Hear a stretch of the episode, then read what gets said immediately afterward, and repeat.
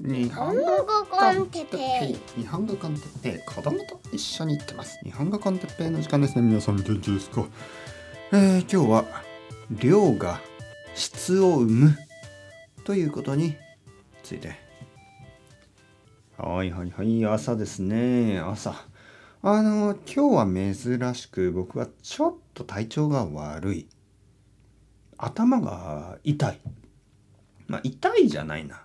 ちょっとこう重い頭が重いですね、えー、どうしたんでしょうか？大丈夫でしょうか？多分すぐに大丈夫になると思いますけどちょっと朝起きた時に頭が重い。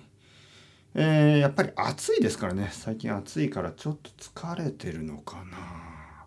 よく眠れない日もあのありますよね。はい。そういう時にじゃあどうする？朝起きてまあレッスンが始まるまで何をする？えそのままダラダラとあの布団の上にいますか？そのままダラダラとソファーの上にいますか？そうじゃないんですよね。もちろんマイクの前に座ってポッドキャストを撮る素晴らしいじゃないですか。はい、僕も頑張るから皆さんも頑張ってくださいね。あのー、もちろんひどい病気の時は休むことも必要ですけどちょっとちょっと頭が重いとかね。ちょっとちょっとだけこう風邪っぽい。まあ簡単なね。まあ弱い。あの大きい問題じゃない時にはまあルーティンは続けた方が僕はいいと思いますけどね。えなぜかというとルーティンを続けているうちにまたいつものペースに戻ってくる。ね、まああの例えばランニングのルーティンがある人があの風邪をひいて走るのはね僕は勧めませんけどまあちょっと日本語を勉強するとかねポッドキャストを聞くとかはあのかなりまあ病気の時でもできることですからね。はいまあ本当に病気だったらやめた方がいいですけどあのポッドキャストを聞くぐらいは病院の中でもできると思いますからね、えそう考えるとあのやっぱりちょっと頭が重いぐらいの時はね。聞いてください。僕もちょっと頭が重くてもあの話します。で今日はですねあのまあよくねこの話をしますね。質とか量とかね。質クオリティ。量 quantity。質量。まあ僕はねよくあの量が大事っていうふうに言ってますよね。たくさん聞いてください。そういうふうに言っている。でその理由がですね今日のタイトルのあの量が質を生むということです。量が質を生む。たくさんすることによってあのクオリティが上がってくる、えー、こういう経験を僕は今までたくさんしました。えー、まず子供の時ですね僕は剣道をやっていてあのまあ皆さんもご存知のようにあの僕は全然運動が得意な人ではありません。にもかかわらず実は剣道は結構強くなったんですね。僕の町ではまあ1位か2位か3位。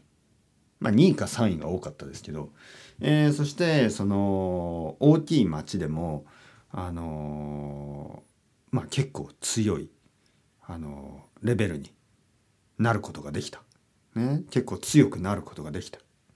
その理由はですねやっぱりたくさん練習したからですね。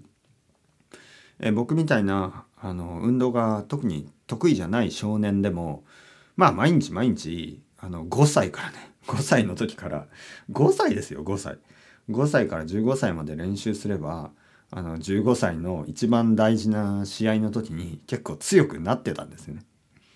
はい、だからまあ15歳でもうもう十分ね十分頑張ったっていうことでもうやめました。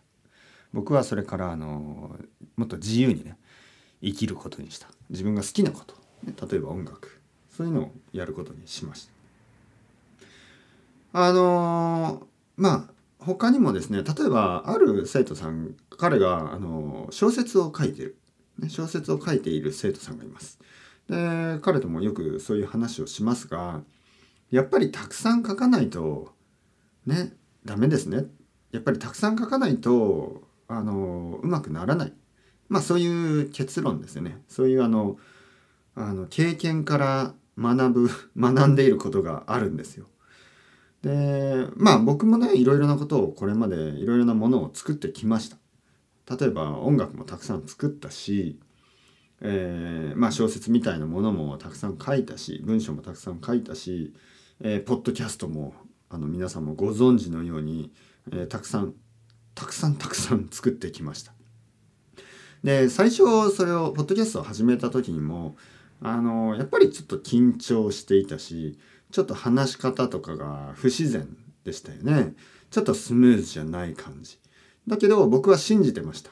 いつものようにたくさん作れば必ずうまくなるだろう。たくさんたくさんやれば必ず質が良くなるだろうと信じて続けています。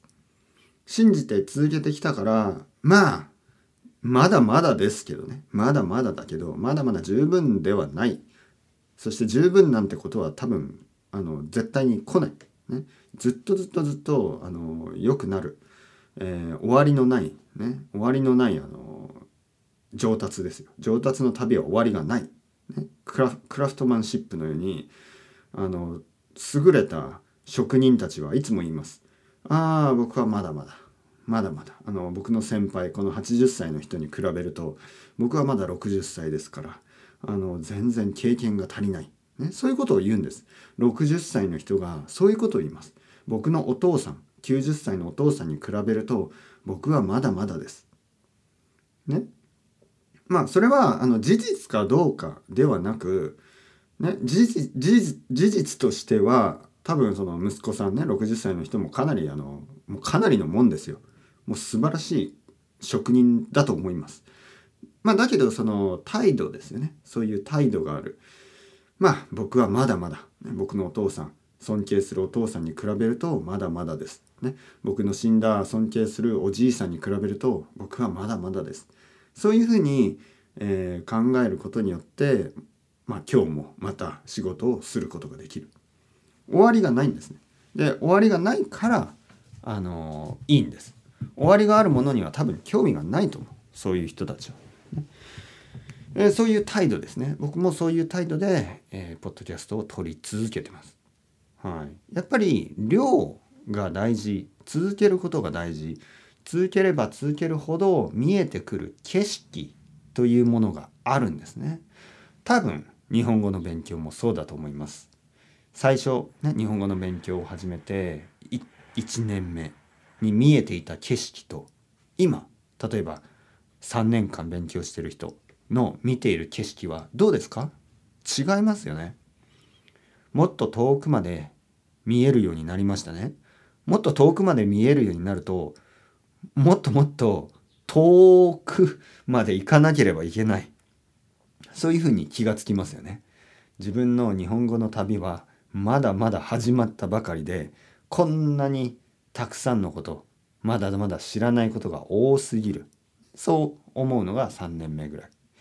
4年目5年目6年目7年 ,7 年目、ね、10年間勉強している人でさえあの、自分がまだまだまだまだあの、その言語について何も知らない、ね、そういうふうに感じる。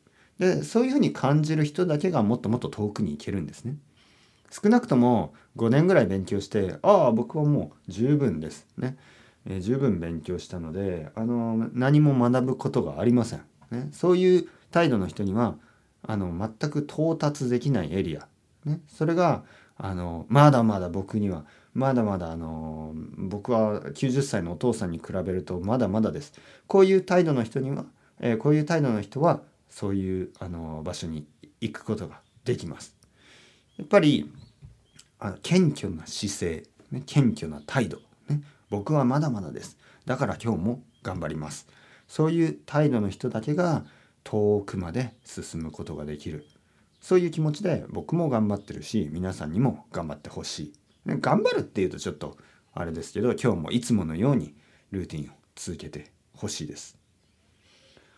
ほう。10分ぐらい話しましたね。10分ぐらい話して僕の頭はだいぶ良くなってきました。不思議なもんですね。やっぱりいつものルーティン。ルーティンをすればルーティンをすればあのいつもの自分に戻る感じ。なんかこう体調が良くなりますね。体の調子が良くなる。素晴らしい。ルーティンは素晴らしい。このルーティンね大事なルーティンを守るために僕たちは平和な社会を平和な世界を作っていかなければいけない。頑張りましょう。それではまた皆さんチャオチャオアスタルエゴ。またねまたね。またね。